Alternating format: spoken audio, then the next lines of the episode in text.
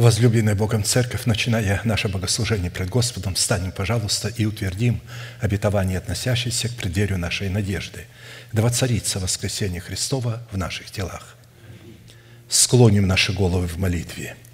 Дорогой Небесный Отец, во имя Иисуса Христа, мы благодарны имени Твоему Святому за вновь представленную привилегию быть на месте всем, которое очертила десница Твоя для поклонения святому имени Твоему.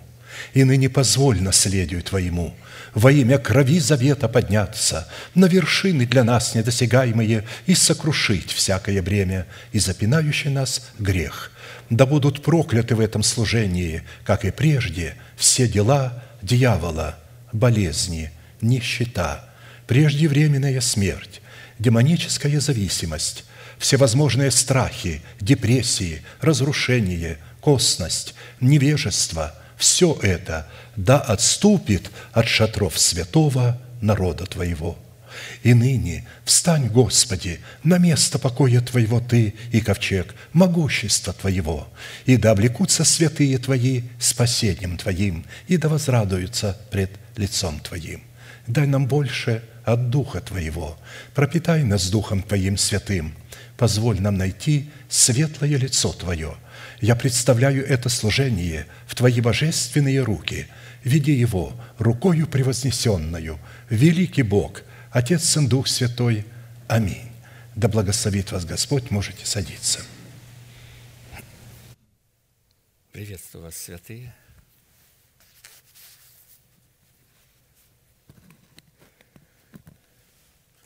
Я не планировал так начинать а, служение, но я начну местом священного писания, Откровение, первая глава, седьмой стих. «Все грядет с облаками, и узрит его всякое око, и те, которые пронзили его, и возрыдают пред ним все племена земные. Ей аминь». Знаете, э, у нас как бы немножко вроде как другая тема сегодня, но вдруг вот выходя сейчас, э, мне всплыло это место Писания очень ярко, и я решил его озвучить. У нас в общении вопрос поднялся. Так облака, пастор сказал, это святые, которые вот со Христом придут. Он их не оставит. Он сказал, я с вами, вы со мной всегда будете. И, и как же Он их теперь оставит и за нами придет? Нет, Он придет с ними. Мы поняли это. Теперь святые говорят у нас на ячейке. Так мы так плохо знаем этих святых. Нужно сейчас брать биографию, ну, они придут там, э, скажет, я Авраам, о, окей, совсем другой, я представлял. Ну как же, э, как же их всех узнать? Это плеяда, это множество, это церковь первенцев – вы знаете, эти святые жили этим словом. Мы их узнаем, когда будем погружаться в это слово, потому что они тоже в него погружались, и они в него преображались. Поэтому Ефесянам 5 глава 1 стих, «Итак, подражайте Богу, чада возлюбленные, как чада возлюбленные». Они подражали Богу, они жили этим словом, они искали этого города, который был которого художник и строитель Бог. А, они подражали Богу, они видели Бога, как говорят пророки, как Давид говорил, «Всегда я видел пред собою Господа, ибо Он одесную меня, не поколеблюсь». Ну и это откровение взято из Священного Писания. А, оно, конечно, глубоко, это откровение залегает во множественных местах Священного Писания, но мы всегда озвучиваем эту определенную э, искру, а, а, откуда это взято. Это взято э, нашим пастором из 4 главы послания апостола Павла к Ефесянам с 22 стиха и ниже. «Отложить прежний образ жизни ветхого человека и сливающего в обольстительных похотях, а обновиться духом ума вашего и облечься в нового человека – созданного по Богу в праведности и святости истины. Итак, если мы пребываем в этом слове, каким-то образом мы узнаем каждого из этих облаков. мы узнаем их. В данном месте Священного Писания э, звучит очень ярко три глагола. Это «отложить», «обновиться» и «облечься». Мы обращаем свое внимание на глагол «облечься», но мы твердо знаем и уже выучили, что без глагола «отложить» прежний образ жизни ветхого человека, а потом обновить свою душу, ум свой посредством духа нашего ума, и потом облечься в нового человека, только тогда мы можем облечься в нового человека, никак не наоборот. Рассматривая обличение самого себя в нового человека, мы увидели этот процесс семи составляющих, каждая из которых находит свое определение и свое выражение в Писании. Человек, облеченный в весон чистый и светлый, это человек, во-первых, облеченный в ризы спасения, во-вторых, одетый в одежды правосудия, в-третьих, в-третьих, коронованный венцом жениха, в-четвертых, украшенный убранством невесты, в-пятых, одетый в брачную одежду – в-шестых, одетый в весон чистый и светлый, и в-седьмых, принявший представительную силу Яхве Саваофа. Достоинство нового человека, выраженное в одеждах невесты и жены Агнца, это достоинство царя, достоинство пророка и достоинство священника. Вы знаете, одежда о многом говорит.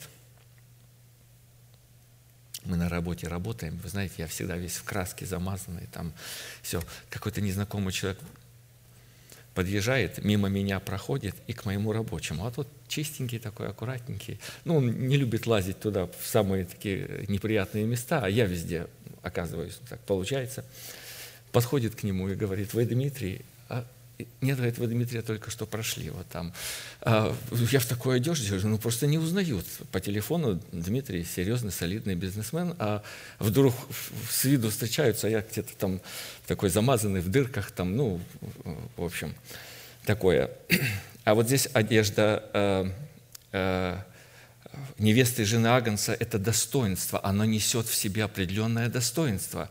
И Конечно же, если бы я одел одежду посерьезнее, э, вот примерно как я сейчас, то, скорее всего, меня бы узнали. Но вот мы призваны одеться, чтобы э, и это достоинство. И вы знаете, конечно же, вот я э, вот в такой одежде я чувствую себя комфортно знаете, мне ну, в любом в обществе, в общем-то, а, можно появиться, и я комфортно себя ощущаю. Но если вот в такой другой рабочей одежде, я иногда забегаю в магазин какой-то, думаю, ну, надеюсь, сегодня святых здесь не будет. Ну, увидят же, а я дырявый там какой-то, ну, бывает всякое, вот с работы ехал Марина, ну, жена попросила, заедь в магазин, там, я говорю, я такой грязный, ну, заедь, пожалуйста. Ну, ладно, раз, и кто-то из святых, Дима, привет.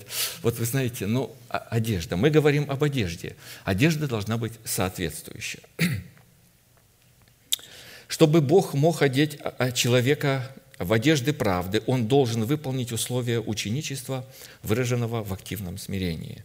Также и младшие повинуйтесь пастырям, все же подчиняясь друг другу, облекитесь смиренномудрием, потому что Бог гордым противится, а смиренным дает благодать. Мы слышали об этом качестве самомнения.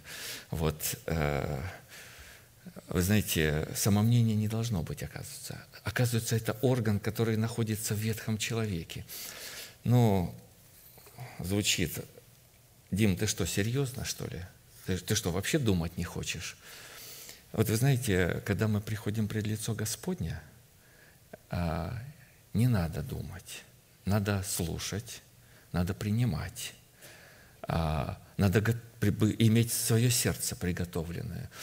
А, фарисей начинает думать, ага, если я скажу вот так, тогда он, тогда он как бы поставить вопрос. Если мы, вот Иисус Христос спрашивает, крещение Иоаннова, объясните. Они же задают вопрос, а он им отвечает, я вам отвечу, но при условии, а если вы мне ответите на мой вопрос, крещение Иоаннова было с небес или от человеков? Они начинают думать. Если мы скажем вот так, он скажет, а почему вы не поверили ему? А если скажет от человеков, а, и, и, и, и начинают думать непонятно. Оказывается, это орган ветхого человека. Э, получается, когда мы приходим пред лицо Господня, если не умолимся и не будем как дети, а у детях, оказывается, этот орган не развитый еще. Они не могут обижаться, и они не могут вот так э, думать. Ну что, такими быть э, маленькими?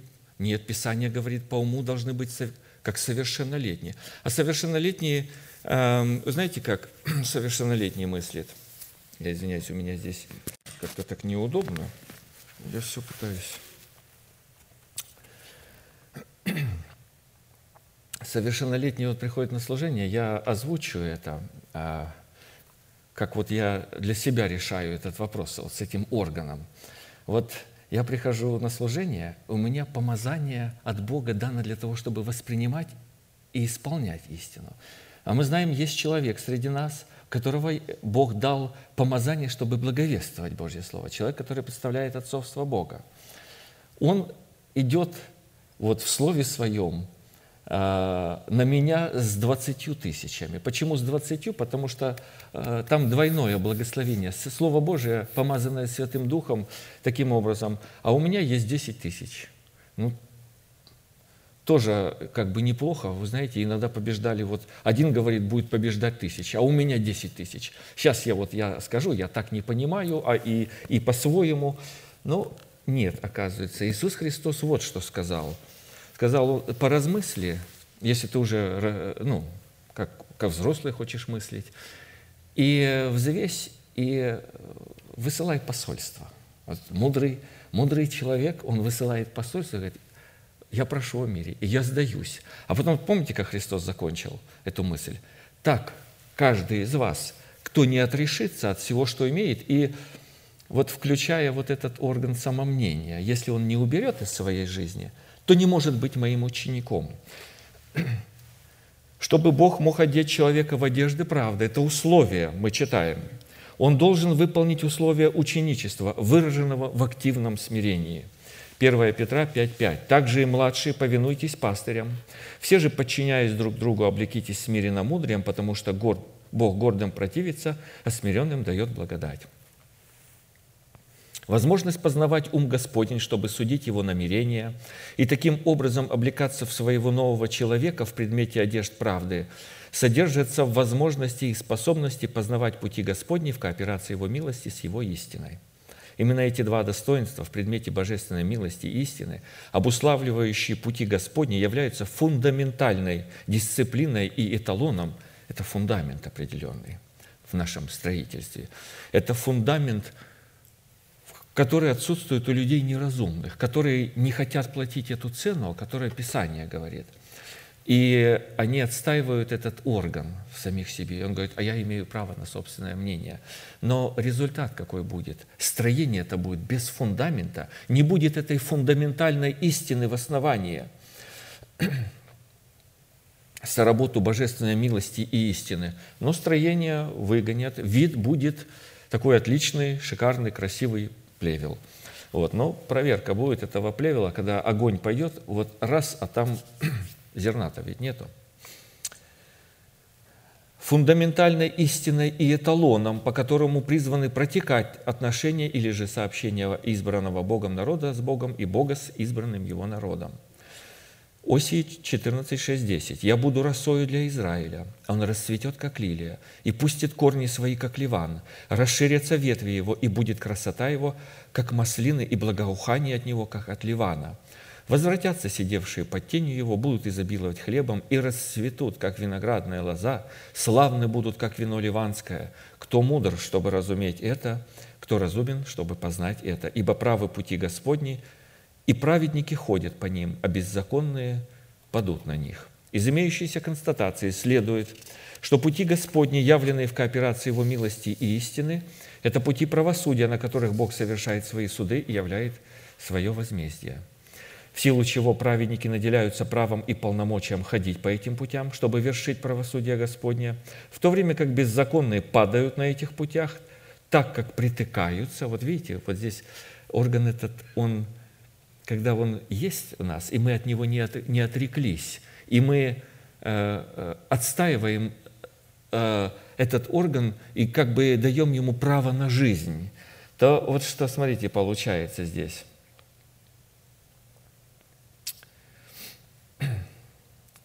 притыкаются на этих путях, притыкаются на дисциплине проклятия и благословения, которые обуславливают правосудие Господне на путях Его милости и истины. И вы знаете, я так громко говорю об этом, может быть, вам кажется, но для меня вот эта мысль была подобна грому. Вот э, так звучало на громко в прошлом служении, что я присоединяюсь к этому грому и, и, и, и, и тоже хочу греметь, потому что это чрезвычайно важная истина. И основополагающая – Сорок лет я был раздражаем родом сим и сказал, это народ, заблуждающийся сердцем, они не познали путей моих, и потому я поклялся в гневе моем, что они не войдут в покой мой. Псалом 94, 10, 11. На самом деле образ кооперации милости, приникшей с небес, к истине, возникшей земли, то есть мы земля, наше естество – это земля – это образ кооперации между повелением веры Божией и растворением веры Божией в сердце, верой человеческой, выраженной в послушании вере Божией. Это же самая истина, опять здесь проглядывается, кооперация. Должна присутствовать кооперация. знаете, это та же самая истина, она с одной стороны, с другой, с третьей, с четвертой. Мы ее как драгоценный камень с разных сторон, под разными углами, и там разный свет. Красивый очень сверкающий, как драгоценный камень. Облекаясь в образ нового человека, в образе одежды правды, мы на самом деле посредством исповедания веры нашего сердца, не просто головного знания, а веры нашего сердца, облекаемся в праведность веры нашего сердца. Определяя, чем для нас являются пути Господни, обусловленные кооперацией Его милости с истиной, мы, согласно книге Иова 29.9, увидели семь составляющих. Это Первое. Возможности, дающие Богу право охранять нас. Второе. Возможность ходить при свете Его среди тьмы. Третье. Право на возможность иметь общение со Вседержителем. Четвертое. Благословение в детях, несущих вокруг нас круговую оборону. Пятое. Хождение по путям, обливающихся молоком. Шестое – право на доступ к скале, источающей для нас ручьи Елея. И седьмое – право на власть над своим народом в образе своего призвания – вы заметите, что это право. То есть Бог делает нас способными, Он открывает нам дверь, но Он за нас не будет входить в наследие этой милости. Он делает нас способными, Он выполняет свою роль, есть роль Бога и есть роль человека. Эти роли четко прописаны. И Он открывает не только и делает нас способными, а открывает двери для того, чтобы мы вошли. Но за нас Он входить не будет. Мы должны сделать эти шаги, мы должны соработать с благовествуемым Словом Божьим, чтобы облечься в одежды правды, чтобы потом войти в Его присутствие, и чтобы Он нас не поразил. Потому что священник должен был одет правильно, когда идет пред лицо Господня. И если он будет не как-то что-то будет отсутствовать на нем, мы знаем, что то есть результат будет плачевный. При этом мы отметили, что присутствие милости Божией над нашим шатром – это образ нашего правильного отношения к делегированной власти Бога, которая является свидетельством того, что в нашей жизни и над нашей жизнью присутствует покрывало милости Божией. Сыны послушания вере Божией – это сосуды милосердия, которым принадлежит и на которых почивает милость Господня, а посему значение, содержащееся в слове «милость», определяется Писанием как отношение Бога к сосудам милосердия. При рассматривании назначения кооперации милости Господней с истиной мы пришли к выводу, что кооперация милости Господней с истиной призвана участвовать в определении и регулировании норм правильных отношений, которые призваны выстраиваться, во-первых, между Богом и человеком, между человеком и Богом, между человеком и человеком, между человеком и всей землей. Четыре таких очень важных объемных сферы. Это назначение. Говоря о цене или условиях, которые необходимо выполнить, чтобы милость Божия могла обитать над нашим шатром, мы назвали семь составляющих. Первое. Чтобы милость Божия обитала над нашим шатром, необходимо не создавать для себя кумиров – и никакого изображения, и не служить им. Второе. Чтобы милость Божия обитала над нашим шатром, необходимо не касаться того, что заклято Богом.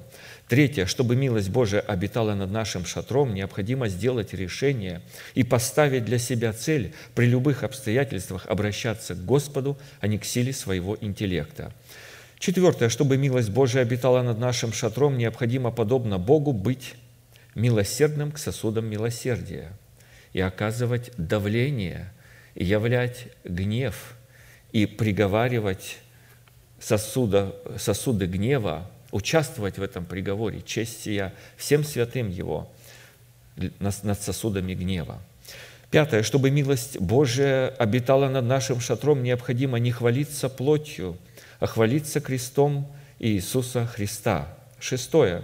Чтобы милость Божия обитала над нашим шатром, необходимо сеять в себя самого правду и распахивать в самом себе на вину. Осия 10, 12. «Сейте в себе в правду и пожнете милость. Распахивайте у себя на вину, ибо время взыскать Господа, чтобы Он, когда придет, дождем пролил на вас правду». И седьмое, чтобы милость Божия обитала над нашим шатром, седьмая такая составляющая цены, для того, чтобы милость Божия могла обитать над нашим шатром, необходимо служить своим имением и восполнять жажду тех людей, которых Бог поставил пасти свою церковь. Ну и результат всегда, будет соответствующий результат. По каким результатам следует судить, что мы действительно соработаем с милостью Бога, а не с подделкой обольстителя? Существует подделка. Она очень искусно сделанная. Она настолько сделана искусно, что вот вы знаете, иногда говорят, вот фашисты негодные, вот они игрушек раскидали там, вот ребенок подходит, бросает, э, трогает игрушку и взрывается. Но вы знаете, это уже, наверное, проявление того, что есть в духовном мире. То есть сатана делает эти игрушки, а потом дети, э, душевные люди, младенцы вот так подходят и могут э, очень сильно пораниться, берут что-то, заглатывают что-то. Э, вы знаете, ходят не по этой земле вот так, а по просторам интернета, как мы слышим. А там много этих игрушек. И, знаете, такие интересные. Дай-ка я потрогаю там послушаю, что вот за это, а как тот говорит, как тот. И, и можно потом, смотришь, уже человека глаз нету, выбило глаза уже. Это. Потом говорят, фашисты такие злые. Ну, сам человек, э, то есть ему сказали, не ходи туда, не, не делай вот это, не обращайся, не надо тебе. Ты нашел, где ты должен питаться, а, прилепись к тому месту, прилепись к тому слову, положи завет с очами, направь туда очи, а, а, положи завет, вот как святые Божьи люди говорили, забудь меня, десница моя, если я забуду тебя, Иерусалим. И вот тогда с таким сердцем тогда мы, конечно, но вот Господь обещает нам результат, и мы можем проверить результат. Первый результат того, что милость Божья находится над нашим шатром, выражен в том, что мы найдем жизнь, мы найдем не смерть.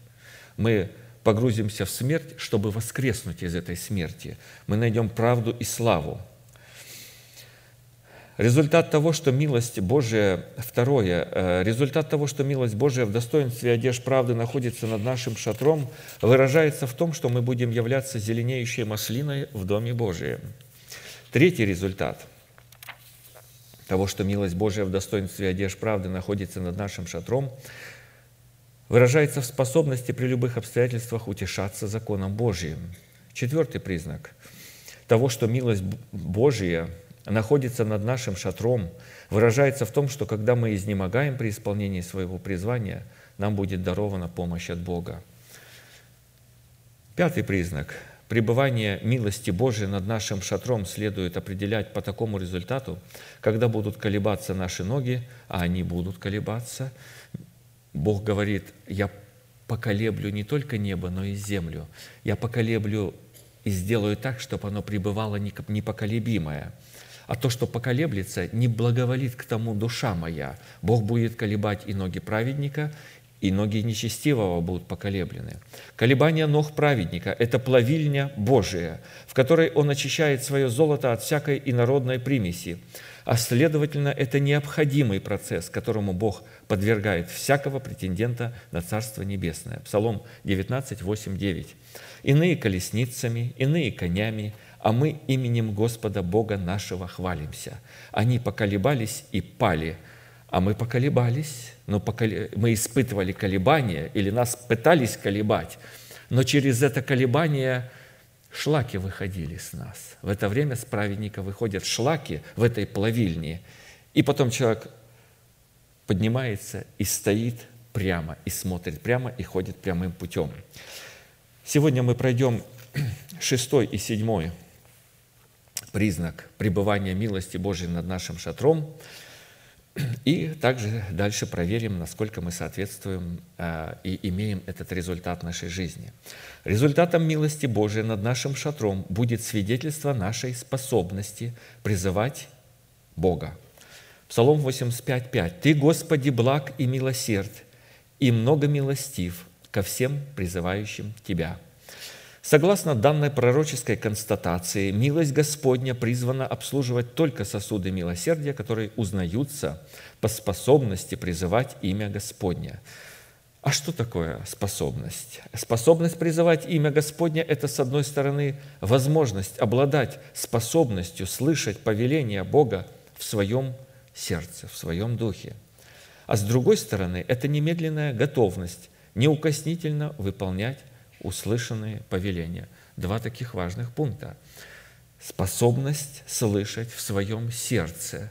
То есть, каким образом это происходит? Когда мы слышим благовествуемое Слово Божие, оно вдруг начинает отзываться в нашем сердце. Мы его слышим. Мы слышим, что это истина, что это так.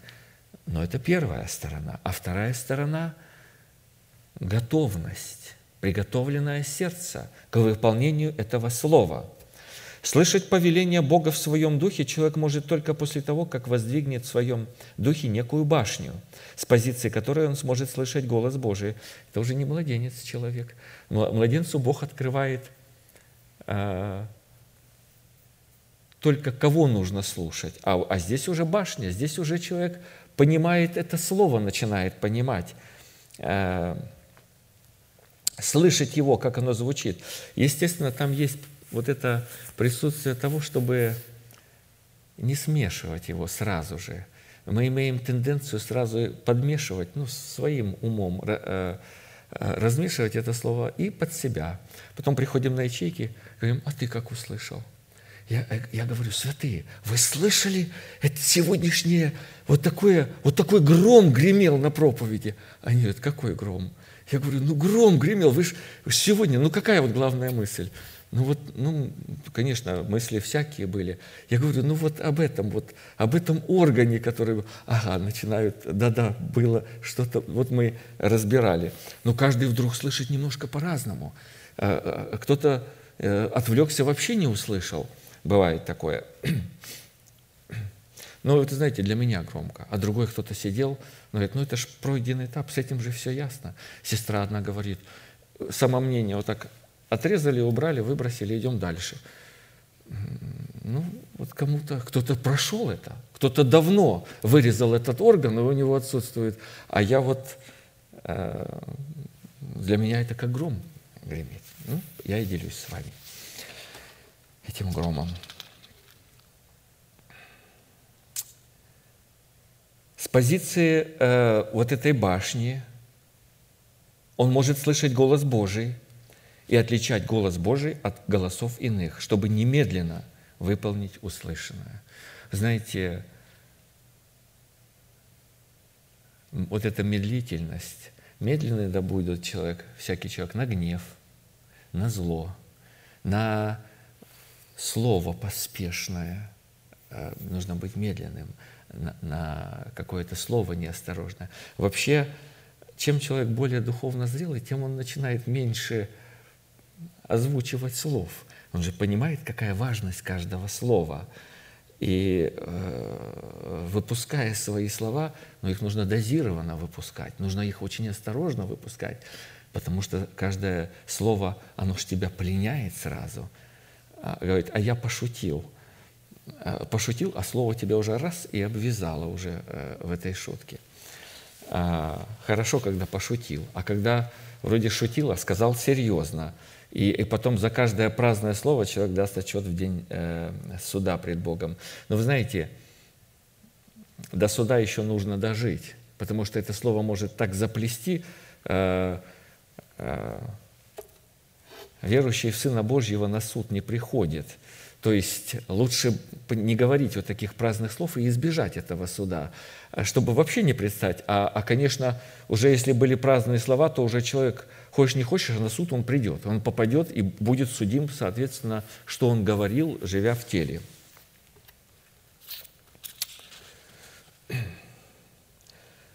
Вот это медленность на гнев, а вот чтобы вот это слово немедленно выполнить, это, это, это признак зрелости. Это у каждого святого человека, это в этой одежде правды там есть готовность немедленно выполнять услышанное Слово Божие. Авакума 2.1. «На стражу мою стал я, и, стоя на башне, наблюдал, чтобы узнать, что скажет он во мне, и что мне отвечать по жалобе моей». Вот у пророка Авакума была такая башня. Он на нее стал и начал слушать и потом передает откровение от Бога. По сути дела, воздвижение этой башни призвано устрояться и состоять из материала, которым является истина заповедей Божьих, запечатленных на скрижалях нашего сердца. Это берет время. Господь говорит, я запишу эти законы. Господь пишет, но человек должен же свое сердце готовить, чтобы туда записать. А если оно не готово, ну как Господу записать эти откровения? Он их говорит – а записи не происходит. То есть, как бы имея уши, не слышит человек. Ничто так не приближает человека к Богу, как и Бога к человеку, как упование человека, возложенное на истину заповедей, записанных в его сердце. Кто имеет заповеди мои и соблюдает их, их заповеди нужно иметь.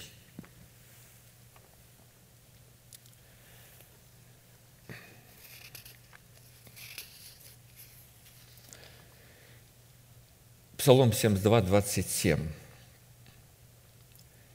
«Ибо вот удаляющие себя от Тебя гибнут, Ты истребляешь всякого отступающего от Тебя, а мне благо приближаться к Богу, на Господа Бога я возложил упование мое, чтобы возвещать все дела Твои».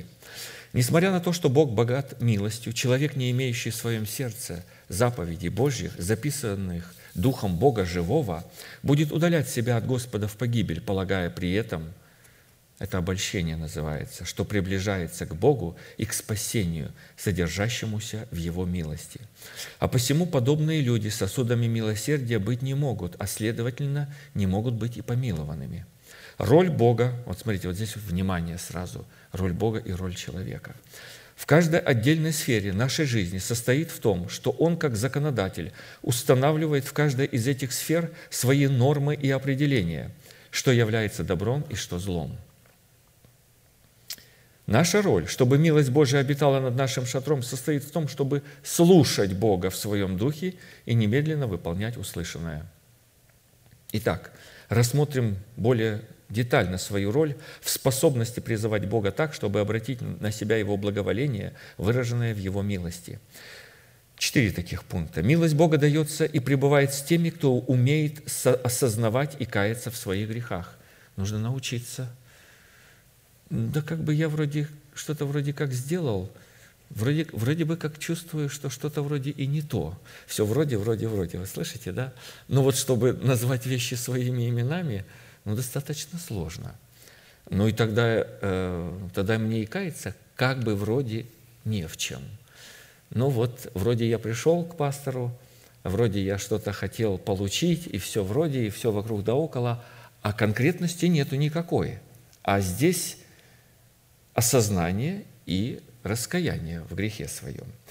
Второе. Милость Бога дается тем, кто просит ее во имя Иисуса Христа. Третье. Милость Бога дается на основании достоинств Сына Божьего. Вот вы знаете, я же хочу свое достоинство сохранить пред Богом. Вроде как бы не упасть, ну, чтоб я совсем такой уж прямо грешный, такой грешный, оказывается. Все согрешили. А, все лишены славы Божией. Знаете, я вот имел трудность как бы выйти покаяться. А, а, какое-то время я, ну как бы я старался, ну конечно грешный, но вот я старался, и вот, вот и ты не поймешь, выходить тебе каяться или нет. И знаете, вот это старание, оно, неправильное такое старание, оно удерживает человека, и у него такие серые линии, а потом каялся я или нет – потому что вроде как каялся. А потом, знаете, вот такие серые линии. Но мы, по милости Божией, э, можем эти серые линии убрать, потому что здесь очень четко прописывается роль человека. Четвертое. Милость Бога дается во время, которое усматривает Бог. Эти четыре условия являются способом и ценой, при задействии которых мы можем взрастить в почве нашего сердца истину, навстречу которой Бог приникнет к ней с небес своей милостью – если бы знали дети Божьи, насколько это важно, чрезвычайно и точно, конечно, бы мы гораздо быстрее, возможно, некоторые из нас, вот я за себя говорю, побежали бы навстречу милости Божией, не упирались, вы знаете, э, там вот место Писания «Вяжите, вяжите вервями жертву и, и на жертвенник ее», а жертва упирается, не хочет. Э, не хочет, э, чтобы ее связывали, ее же нужно подтянуть, связать ее, подтянуть, ну и потом на жертвенник. На жертвеннике это благоухание приятно, это прекрасно. А, но а когда Бог нам говорит, возьми сына твоего, Бог же не говорит, ну там возьми там соседского хлопца какого-то, вредный, который там бегает – вот, мешает тебе, шумит под окнами и мешает тебе спать. Вот возьми его и принеси мне его в жертву. Это сатана может так сказать. А Бог говорит, возьми единственного, который сын обетования, которого ты любишь, который для тебя самый дорог, который тебе дороже твоей жизни, которого ты лелеял и из детства его носил на руках. Ну, скажем, вот это твое самомнение такое. Возьми и принеси его. Или вот возьми то, что ты сильно любишь, то, что для тебя дорого, пастор в книге написал, дары Святого Духа. И расстанься с ними, не, не завись от них, не, не стань э, таким образом, что они станут э, твоим идолом. Э, потому что для некоторых и для многих детей Божьих это идол становится. И доверься мне, отдай его мне, принеси его. Ну как же, как же, это же дарованное Богом. Исаак – это ж дарованный Богом. Ну как его? В нем такой потенциал, и там же обетования заложены в, в Исааке, что в Исааке наречется, а он еще не женатый, а он и семя не передал. А теперь все это, вы знаете, добивался человек, всю жизнь положил, веровал, стоял в вере и победил. И вот плод, пожалуйста. И вдруг Бог говорит, это мое, отдай его мне. И вот человеку трудно. Он говорит, ну как же, ну как же. Если бы мы знали, насколько это драгоценно и важно, мы бы не упирались бы так. Мы бы сказали на жертву. Вот Исаак, наверное, так сказал, папа, как? Туда, туда, вот сюда. Ну, меня резать, меня резать. Ну, все, значит, мое мнение, я ж, я ж так не понимаю. А, ну и какая разница, как ты понимаешь? Вот так сказал человек Божий, так ты и выполняешь, а потом благо будет за этим. Но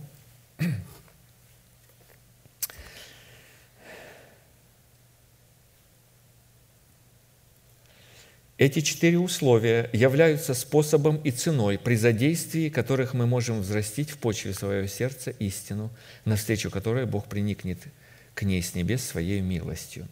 Для достоверности приведем для этих четырех условий доказательства из Писания, состоящие из положений, установленных Богом и дающих Богу возможность обратить на нас свою милость. Первое условие. Милость Божья дается тем, кто осознает и кается в своих грехах. Исходя из неукоснительного постановления Писания, милость Божия, данная нам для изглаживания наших грехов, может быть легитимной при условии, когда у нас появится желание – и потребность избавиться от содеянного греха, делающего нас пленниками закона греховного. Псалом 53, 14. «Помилуй меня, Боже, по великой милости Твоей и по множеству щедрот Твоих, изгладь беззакония мои. Многократно омой меня от беззакония моего, и от греха моего очисти меня. Ибо, беззаконие мои я сознаю». Здесь очень важный э, элемент. Я сознаю, я осознал, я наконец-таки понял – это неправильно. Я должен удалить это из своей жизни. Наконец-таки до меня дошло. Я сознаю. И грех мой всегда предо мною. Тебе, тебе единому согрешил я, и лукавое пред очами твоими сделал. Вы знаете, вот этот грех будет всегда пред э, нашими глазами, если мы будем сознавать его, и мы осознали его но мы его не исповедуем пред человеком Божьим. Он останется пред нашими глазами. Но когда мы исповедуем, то он удаляется от лица Господня в землю непроходимую. Он удаляется из нашего сердца. И мы уже смотрим на этого ветхого человека и говорим, это он согрешил, я к этому не имею причастия. И у нас такое разумение, такое, такая вера и такое наставление. Это не я, это другой человек. Это ветхий. Его в преисподнюю. Правильно, Господи. Праведен судом, ты в суде постановил, его нужно в преисподнюю.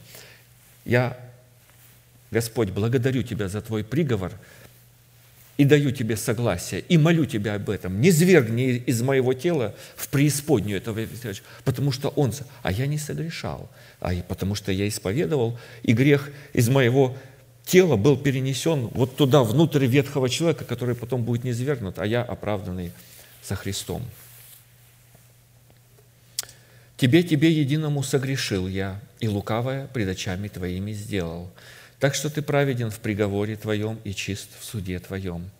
Вот я в беззаконии зачат. Весь я, весь я неправедный, весь я нечистый.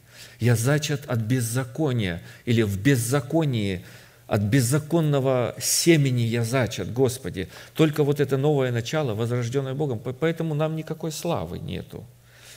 Нас Господь отблагодарит, ну или как вознаградит, скажем, э, за то, что мы вот эту программу выбрали соработать с Его Словом. Он отблагодарит нас, Он вознаградит нас. Но если я э, выбрал программу соработать с ветхим человеком, то, то есть я буду посрамлен, надо мной будет вечное посрамление и вечное наказание над моим естеством. «И во грехе родила меня мать моя, вот ты возлюбил истину в сердце, и внутрь меня явил мне мудрость. Окропи меня и сопом. Вот здесь уже, когда человек получает это окропление, и буду чист. И уже это я-то буду чист, ветхий человек, э, э, на него грех уходит. «Омой меня, и буду белее снега. Дай мне услышать радость и веселье, и возрадуются кости тобою сокрушенные. Отврати лицо Твое от грехов моих и изгладь все беззакония мои. Сердце чистое сотвори во мне, Боже, и Дух правый обнови внутри меня. Не отвергни меня от лица Твоего и Духа Твоего Святаго, не отними от меня. Возврати мне радость спасения Твоего и Духом владычественным утверди меня». Ну и вот пророк Исаия тоже призывает – 55 главе 7, 7, 7 стихом, «Да оставит нечестивый путь свой». Здесь есть свой путь, есть путь Божий. И беззаконник – помыслы свои, э, вот это самомнение. Он, человек должен оставить его, а, от, отречься от него, отвергнуться от него, бросить, а, искоренить его, распять его. Много может разных глаголов быть – и да обратится к Господу, и Он помилует его, и к Богу нашему, ибо Он много милостив.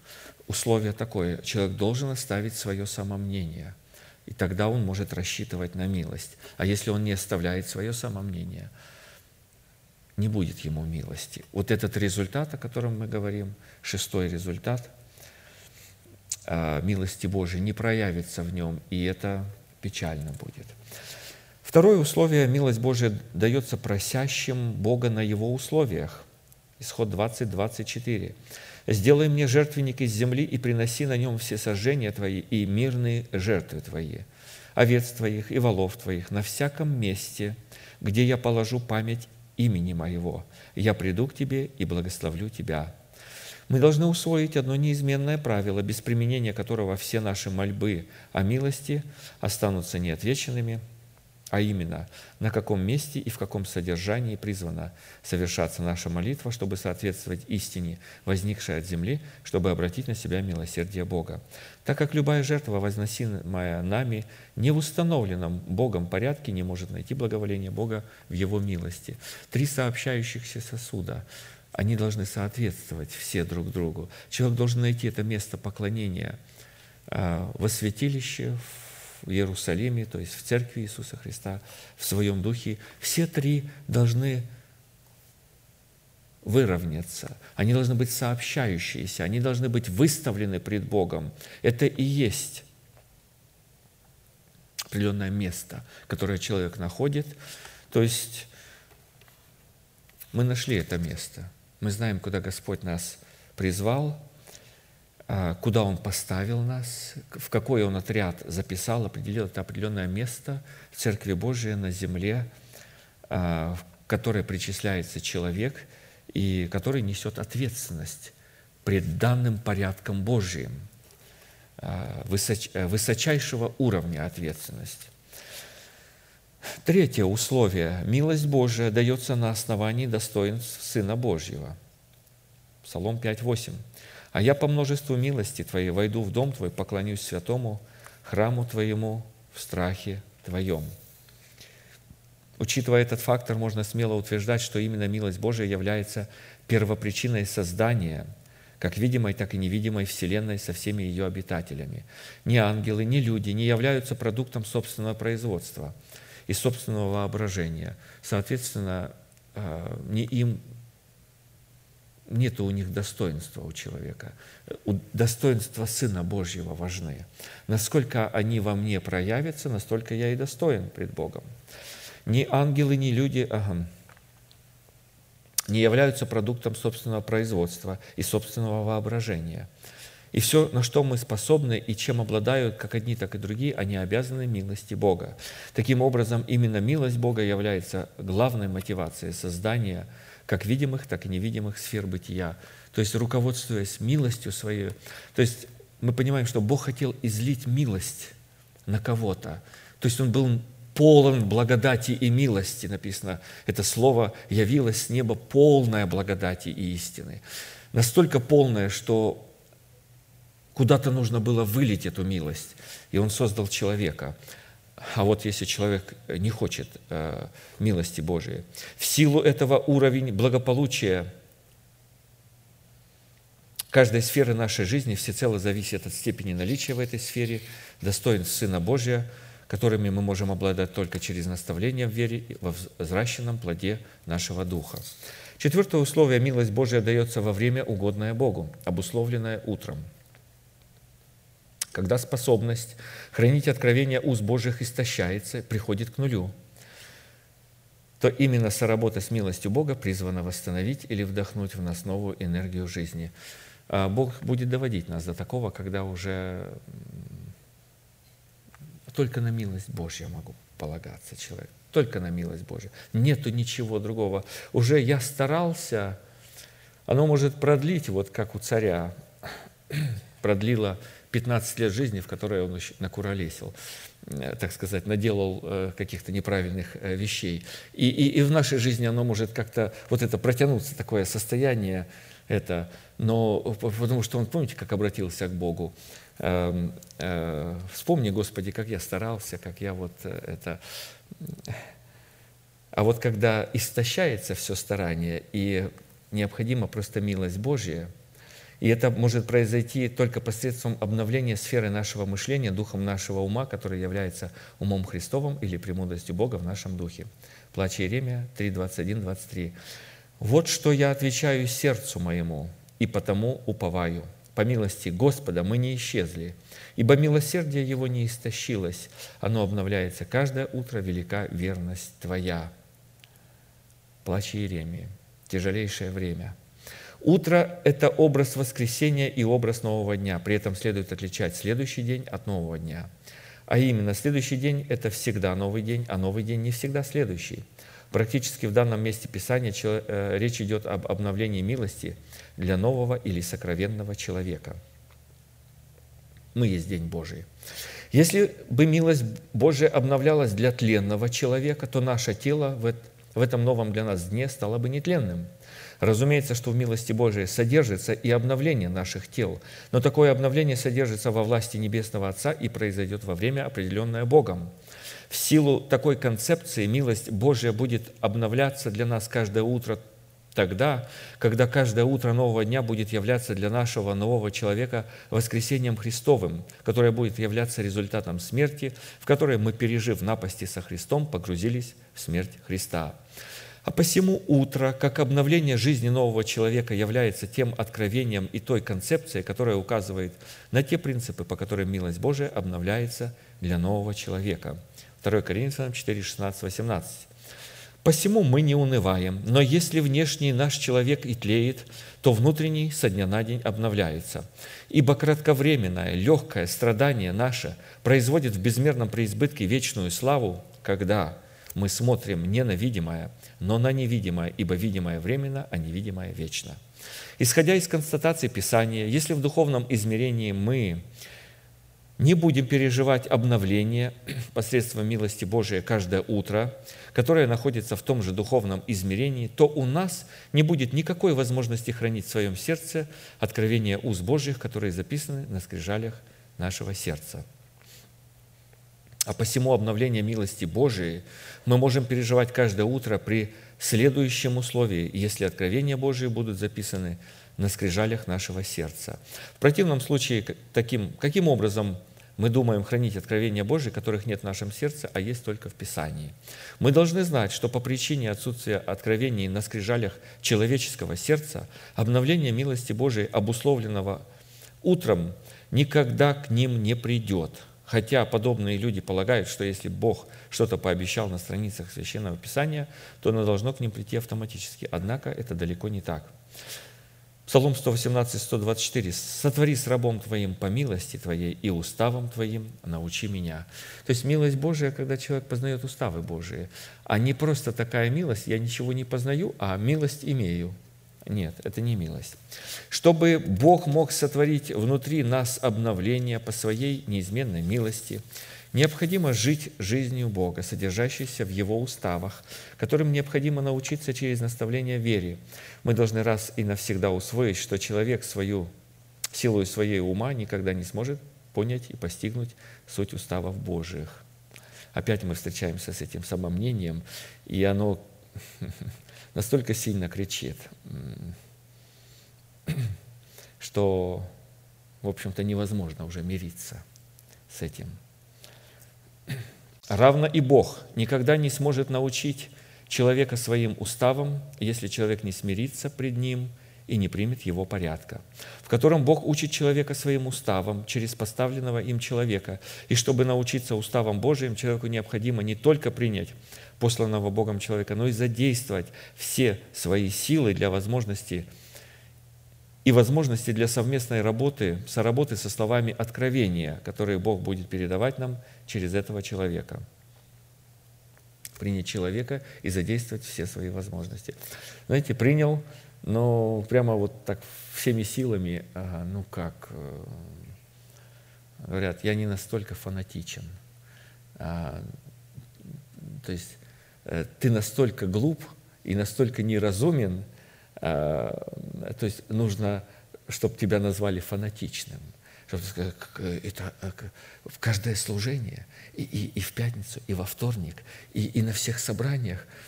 А, а, а когда уезжаешь куда-то вдруг по какой-то причине, то онлайн прямо вот так прилепился, вот прилепившиеся к Господу живы все до ныне, потому что в них действует воскресение Христова. Разумеется, что можно, а вот здесь, смотрите, открывается, возможно, для знаком, знакомая для кого-то такая вот э, гнилая вещь. Разумеется, что можно задействовать все свои силы и возможности для постижения уставов Божиих, игнорируя порядок Бога. Но такое постижение Писание квалифицирует как бунт и как волшебство, колдовство обыкновенное. Находясь в состоянии такого бунта, человек, желая угодить Богу, становится противником Бога. И с таким человеком случается самое печальное и трагичное, если он не поправится, если у него нету наставника одного из тысячи, и, и наставник его не поправит, случится печальное и даже трагичное. Находясь в такой позиции и в таком состоянии, человек начинает воспринимать Бога и Его истину как дьявола и Его ложь. Другая сторона обольщения включается. А дьявола и его ложь в постижении уставов Божьих начинает воспринимать как Бога и его истину. Именно так случилось с Каином и его потомками, а также и с сынами Божьими, которые взяли себе в жен дочерей Каиновых.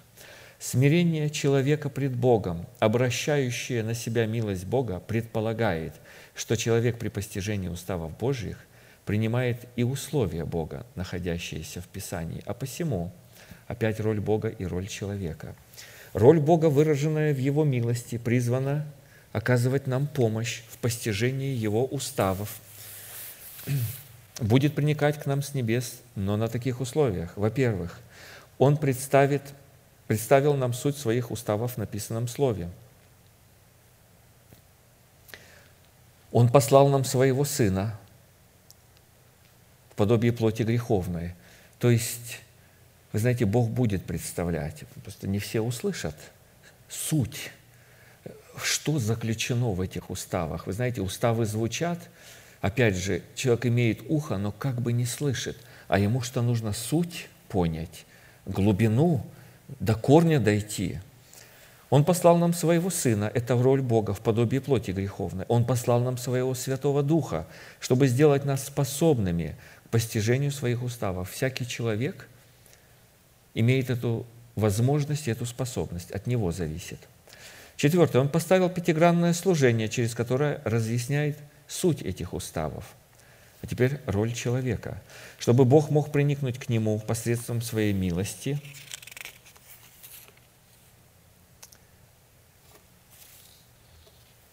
заключается четыре таких вот ответственных момента для человека, выраженные в его роли, в его действии – Первое. Человек должен изучать написанное Слово Божие и поставить его приоритетом в отношении всех духовных проявлений.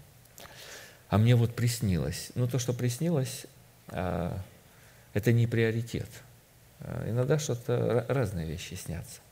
Я чувствую, что это от Бога. Знаете, я тоже так чувствовал. А потом узнал, что это не было от Бога. Весьма болезненная весьма болезненное состояние, когда я чувствовал, а потом, оказывается, это не было от Бога. Весьма болезненная ситуация, поэтому, конечно же, если мы чувствуем, что это разумно прийти к пастору и сказать, пастор, мне вот такой сон приснился. И я чувствую, что он от, а, от Бога. А вы скажите. И вы знаете, вот мудрый сын, вот здесь вот мудрый и неразумный сын – Мудрый сын а, поставит себя в нейтральное положение, и он будет готов слушать своего отца. Неразумный сын подумает так, а вдруг пастор скажет, что это не от Бога. И, и, и э, вы знаете, это неразумный сын. Человек должен принять, во-вторых, роль человека – Человек должен принять Святой Дух и исполниться Святым Духом на условиях, означенных в Писании. Третье. Человек должен признать над собой власть Бога в лице пятигранного служения. И четвертое. Человек должен постигнуть искусство молитвы, в которой он будет давать Богу возможность вести его к реализации своего призвания. Таких четыре пункта – это роль человека. Роль Бога ясна как бы и понятна, но она ясна по мере, как, конечно, по мере нашего разумения. Но нужно изучать обе роли, нужно понимать и отделять их друг от друга, чтобы не, не, не, не лезть в роль Бога. И это очень важно. Подводя итог данного признака, шестого признака, мы можем твердо знать, если мы обладаем способностью призывать Бога таким образом, как мы слышали, то милость Божия находится над нашим шатром. Ну и седьмой признак, который я надеялся, что мы пройдем, и у нас есть еще немножко времени. Возможно, мы костемся, возможно, мы его пройдем полностью, но тоже очень важный а, седьмой результат того, что милость Божья находится над нашим шатром, будет выражаться в том, что мы будем обладать способностью быть служителями Нового Завета. 2 Коринфянам 3 глава, и из 4 главы также взято, Он дал нам способность быть служителями Нового Завета. Не буквы, но Духа. Потому что буква убивает, а Дух животворит. Господь есть Дух, а где Дух Господень, там свобода. Мы же все открытым лицом, как в зеркале, взирая на славу Господню, преображаемся в тот же образ от славы в славу, как от Господня Духа. Посему, имея по милости Божией такое служение, мы не унываем, но отвергнув скрытные, скрытные. Знаете, вот есть такие дела, которых лучше не распространяться. Но они постыдные. Ну, не, они не постыдные, но они скрытные. Но Писание говорит, отвергни скрытные дела. Человек Божий, он призван ходить во свете. Но не должно быть скрытных дел. Человек должен быть, он должен отвергнуть скрытые дела. То есть открытым. Посему, имея по милости Божией такое служение, мы не унываем, но отвергнув скрытные и постыдные дела, не прибегая к хитрости и не искажая Слово Божие, а открывая истину, представляем себя совести всякого человека пред Богом. А если я скажу так вот прямо истину, а, человек не поймет, обидится, отношения испортятся у нас – ну и пусть портятся. Значит, это не те отношения, которые нужно иметь. До свидания.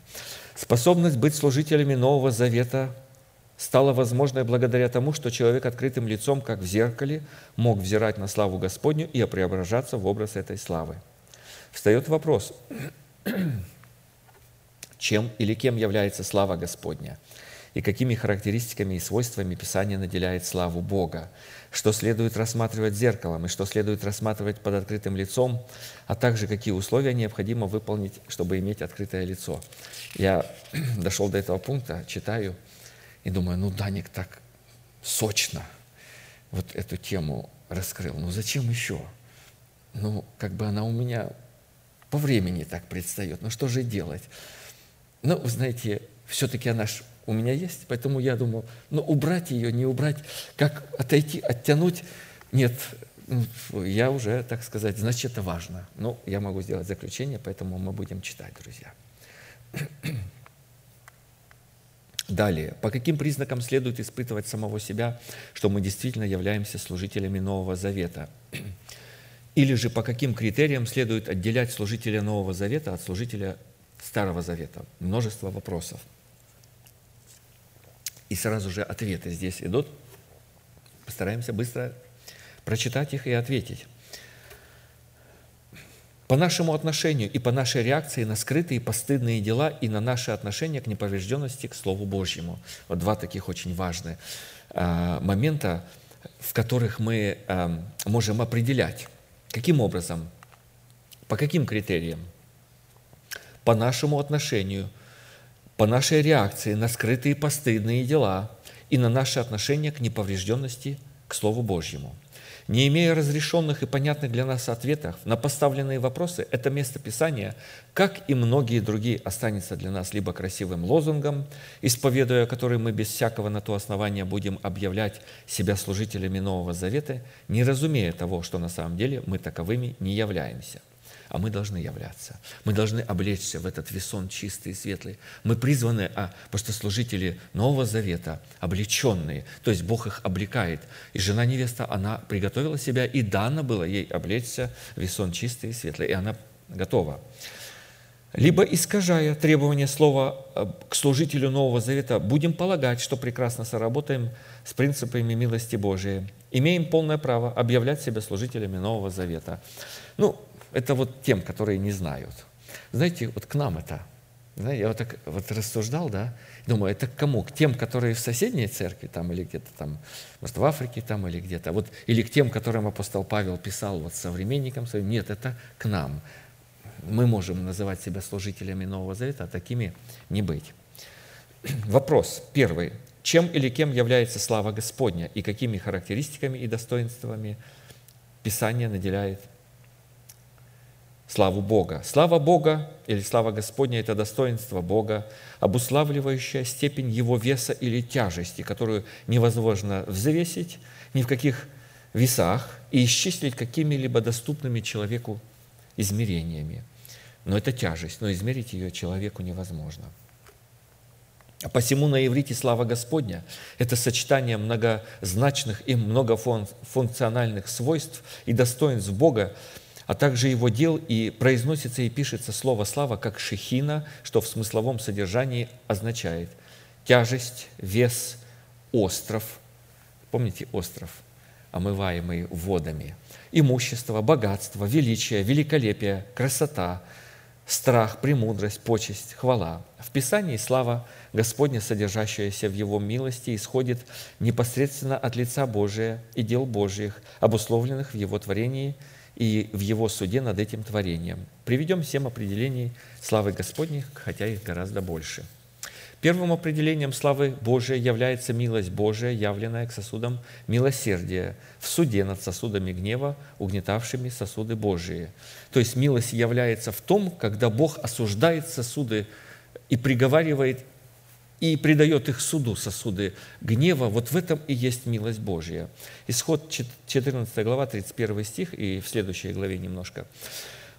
И увидели израильтяне руку великую, которую явил Господь над египтянами, и убоялся народ Господа, и поверил Господу и Моисею, рабу его. Тогда Моисей и сыны Израилевы воспели Господу песнь сию и говорили, «Пою Господу, ибо Он высоко превознесся, коня и всадника его ввергнул в море, в нас самих. Господь крепость моя и слава моя. Он был мне спасением. Это вот, знаете, того коня и всадника, которыми люди хвалятся. Там э, какими-то своими возвышенными чувствованиями и так далее. А он взял их и, и, и, и, и все войско фараона, вот это всю драгоценность. И что, вот это все отвергнуть? Вот это ж ум человека, это ж, ну как бы это главное, что дано человеку. Ну ум, он неплох, но для познания Бога он не годен. Можешь ли ты исследованием найти Бога? Бог у Иова спрашивает. То есть он абсолютно непригоден, он наоборот как бы мешает – он становится определенной твердыней ветхого человека. Поэтому он хорош, но не в познании Бога и Слова Божьего. Такой умный брат вот так хорошо Слово Божье знает.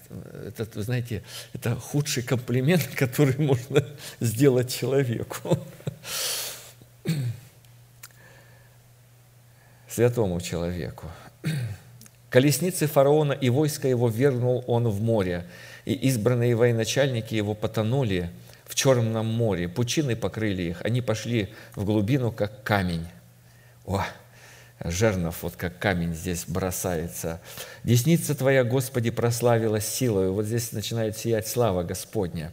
Десница Твоя, Господи, сразила врага. Величием славы Твоей Ты не изложил восставших против Тебя. Ты послал гнев Твой, и Он попалил их, как солому. Вы знаете, вот когда это внутри происходит, высвобождается слава Господня. В данном событии, которое призвано происходить в жизни каждого избранного Богом человека, о нас говорится, когда он будет отвергать скрытые постыдные дела, не прибегать хитрости, чтобы не искажать Слово Божие, а открывать истину и представлять себя совести всякого человека пред Богом, Бог будет являть свою милость в том. Лучше с, с этой группой святых об этом не говорить, а то неправильно поймут. Ну вот вы знаете, ну какая слава Божия будет? Вот если мы так будем э, вот прятаться, скрываться, вот эти скрытые всякие дела. Ну, во свете ж нужно ходить. Ну, открывать себя всякого совести, но не, не прятаться ничего. Э, то есть, когда мы так себя ведем, э, то ни о какой э, тяжести, ни о какой славе речи быть говорить не приходится. Бог будет являть только тем милость в, в том, что будет не свергать нашего ветхого человека, когда мы будем отвергнем скрытые дела, постыдные. Но они не постыдные, но если человек узнает, ну что он обо мне скажет? Опять. А, опять скрытные. То есть они то ли скрытные, то ли постыдные. А, а вот сами классифицируйте их таким образом вырезайте, э, ну и я тоже вырезаю в себе. Вот не хочется скрываться ни от кого, но хочется со всеми быть одинаковым и открытым.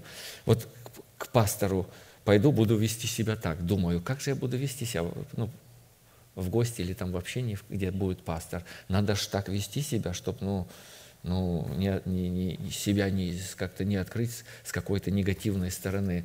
Ну вот как раз, когда вот, вот я так думаю, то я уже несу на себе огромный негатив, потому что там скрытные постыдные дела, не вырезанные из моей жизни. Я про себя говорю, не про вас, святые. Когда мы отвергнем вот эти э, дела скрытые, постыдные, Бог начнет низвергать нашего ветхого человека с делами его в пучину великих вод посредством явления своей славы.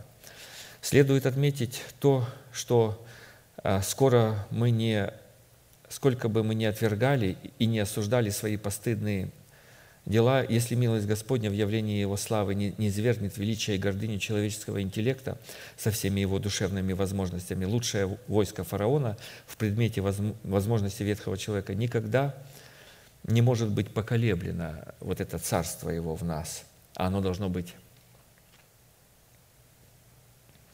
поколеблено, чтобы мы остались непоколебимыми.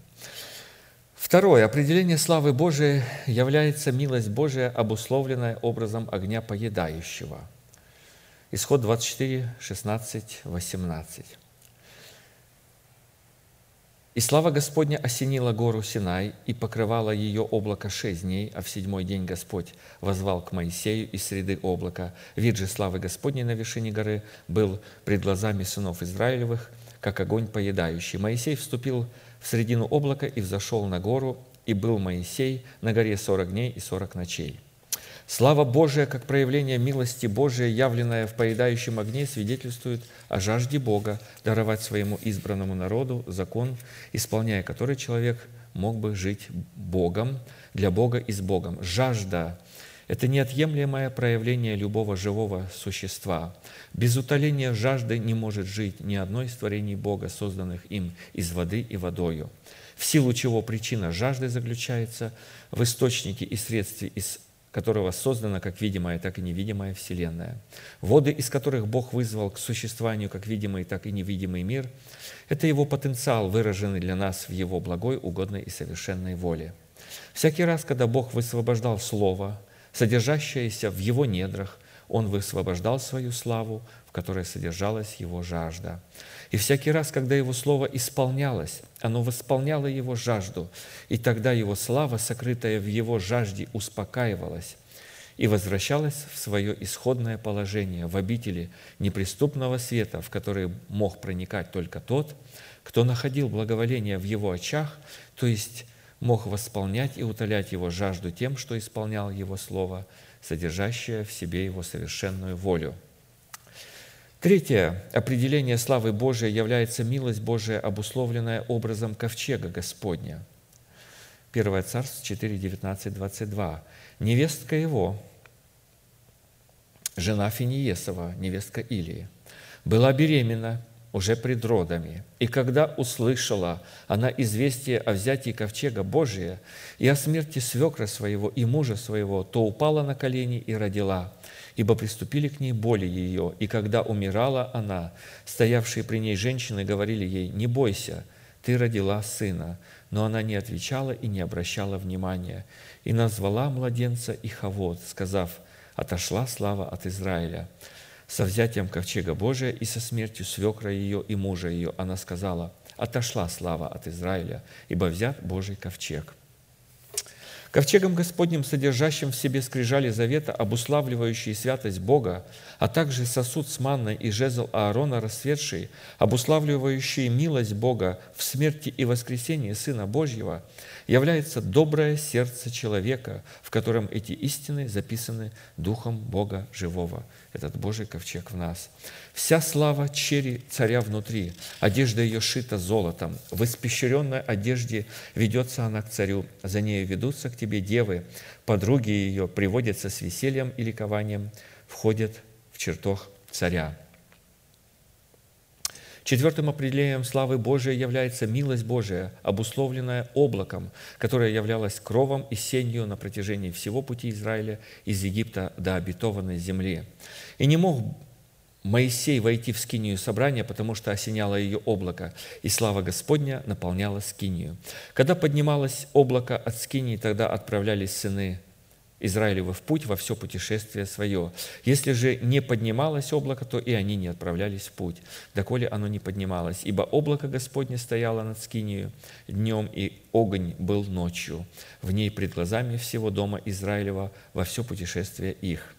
В Писании все то, что является кровом и сенью, является образом человеков, которых Бог помазал быть блюстителями искупленного им народа. Оказывается, это откровение, которое мы слышим, оно давно уже э, звучит. То есть, опять же, в облаке, облако указывает на святых Божьих людей – и наше отношение, а посему наше отношение к святым, входящим в состав пятигранного служения, определяет наше отношение к славе Божией. И не могли священники стоять на служении по причине облака, потому что слава Господня наполнила Дом Божий. Если мы обратили внимание, слава Господня и ранее стояла над всем народом в пустыне, над Синаем, а также над скинией Моисея и наполняла ее. Однако и Моисей, и Аарон, как в пустыне, так как на Синае, так и в Скинии собрания могли стоять на служении. Причина же, по которой священники Старого Завета не могли стоять на служении, заключалась в том, что Бог явил такой род славы, в которой функция «стоять на служении» принадлежала славе Господней, потому что глагол «стоять» означает «хранить», «охранять», «беречь», «сохранять», «сторожить» или «стоять на страже», «соблюдать от идолов» или «нести ответственность за поклонение». Слава Господня, при которой священники Старого Завета не могли стоять на служении, несла в себе функции служения оправдания, в то время как они осуществляли функции служения осуждения. Наше время заканчивается, друзья. Мы будем сейчас молиться. Мы провозглашаем это провозглашение в конце каждый раз, могущему же соблюсти нас от падения. Знаете, священники Ветхого Завета, они упали – они не смогли предстоять пред славой. А мы, смотрите, какие величественные слова говорим. Мы говорим, что Он может нас соблюсти от этого падения и поставить нас пред славою стоять, чтобы мы могли стоять. Чтобы мы могли стоять, мы должны быть облеченные в достоинство нового человека. Для этого мы слышим это, для этого мы изучаем это откровение, которое дал Господь нашему пастору, как мы слышим для нас. Поэтому не будем нерассудительны, будем разумными, будем изучать то, что дает нам Господь, будем прилепляться к этим словам, приникать к ним, трепетать пред ними и в молитве озвучивать свою жажду пред Богом, чтобы это слово облекло нас в достоинство нового человека. Аминь. Будем молиться.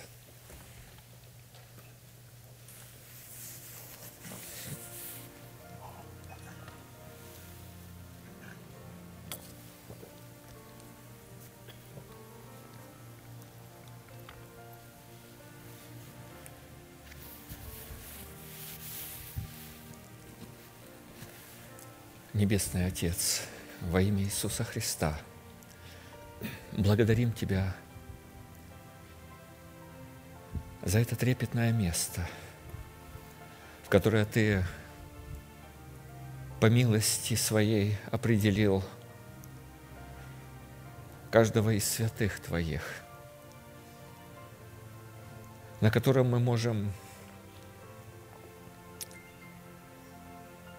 стоять пред славою Господнею, как служители Нового Завета. Мы благодарим Тебя за это драгоценное, величественное Слово, которое научает нас, которое обличает нас, которое наставляет нас, которое отделяет в нас ветхое от нового, которое проводит эту черту –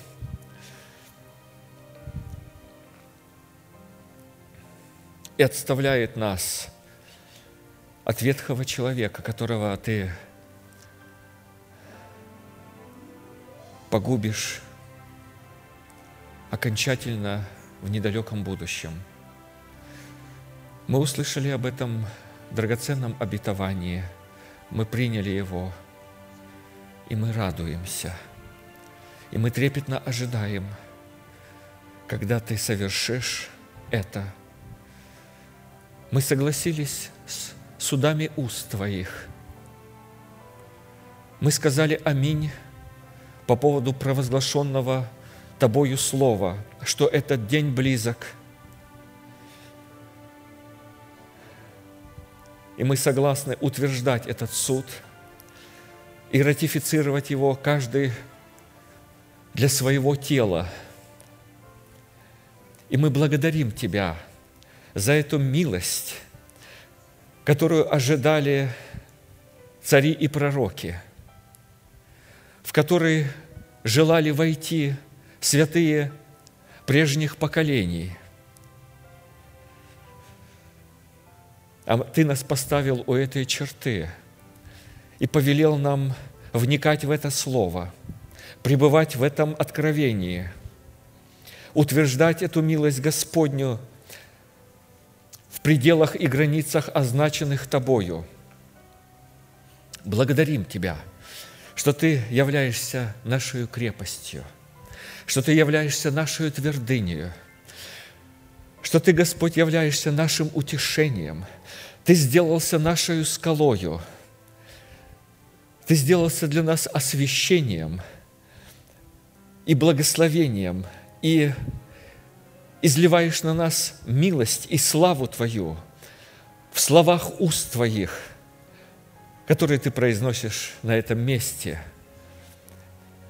Когда мы собираемся пред лицом Твоим с сердцами, которые смягчены, приготовлены, Благодарим Тебя, что Ты учишь нас являть эту заботу, как и каким образом мы можем готовить свое сердце для того, чтобы слышать откровения Твои. Благодарим Тебя за Дух Святой, который подкрепляет нас в немощах наших, который посылает нам эту милость Твою. Благодарим Тебя за пятигранное служение. Благодарим Тебя за нашего пастора, за это слово драгоценное в устах человека, которого Ты назначил в это ответственное время трубить. Мы благодарим Тебя, что мы являемся народом, который знает и слышит этот трубный зов – Помоги нам соответствовать этому трубному звуку, словам уст Твоих, и выполнять то слово, то бремя, которое Ты возлагаешь на нас, зная, что иго Твое благо и бремя Твое легко. Мы молим Тебя, соделай нас способными быть готовыми к последующим служениям, когда Ты будешь орошать нашу землю – Твоим обильным дождем, в словах уст закона Твоего, повелений Твоих, уставов Твоих. Мы радуемся о скором исполнении обетований Твоих, на которое взирали святые Твои веками – исполнение слов Твоих драгоценных, которые ждали истомленные сердца во многих поколениях. Мы ожидаем это и благодарим Тебя, что мы слышим и мы знаем, что мы близки к тому, чтобы увидеть эти обетования исполненными. Благодарим Тебя, Господь, за милость Твою и поклоняемся пред лицом Твоим, великий Бог, Отец, Сын, Дух Святой. Аминь.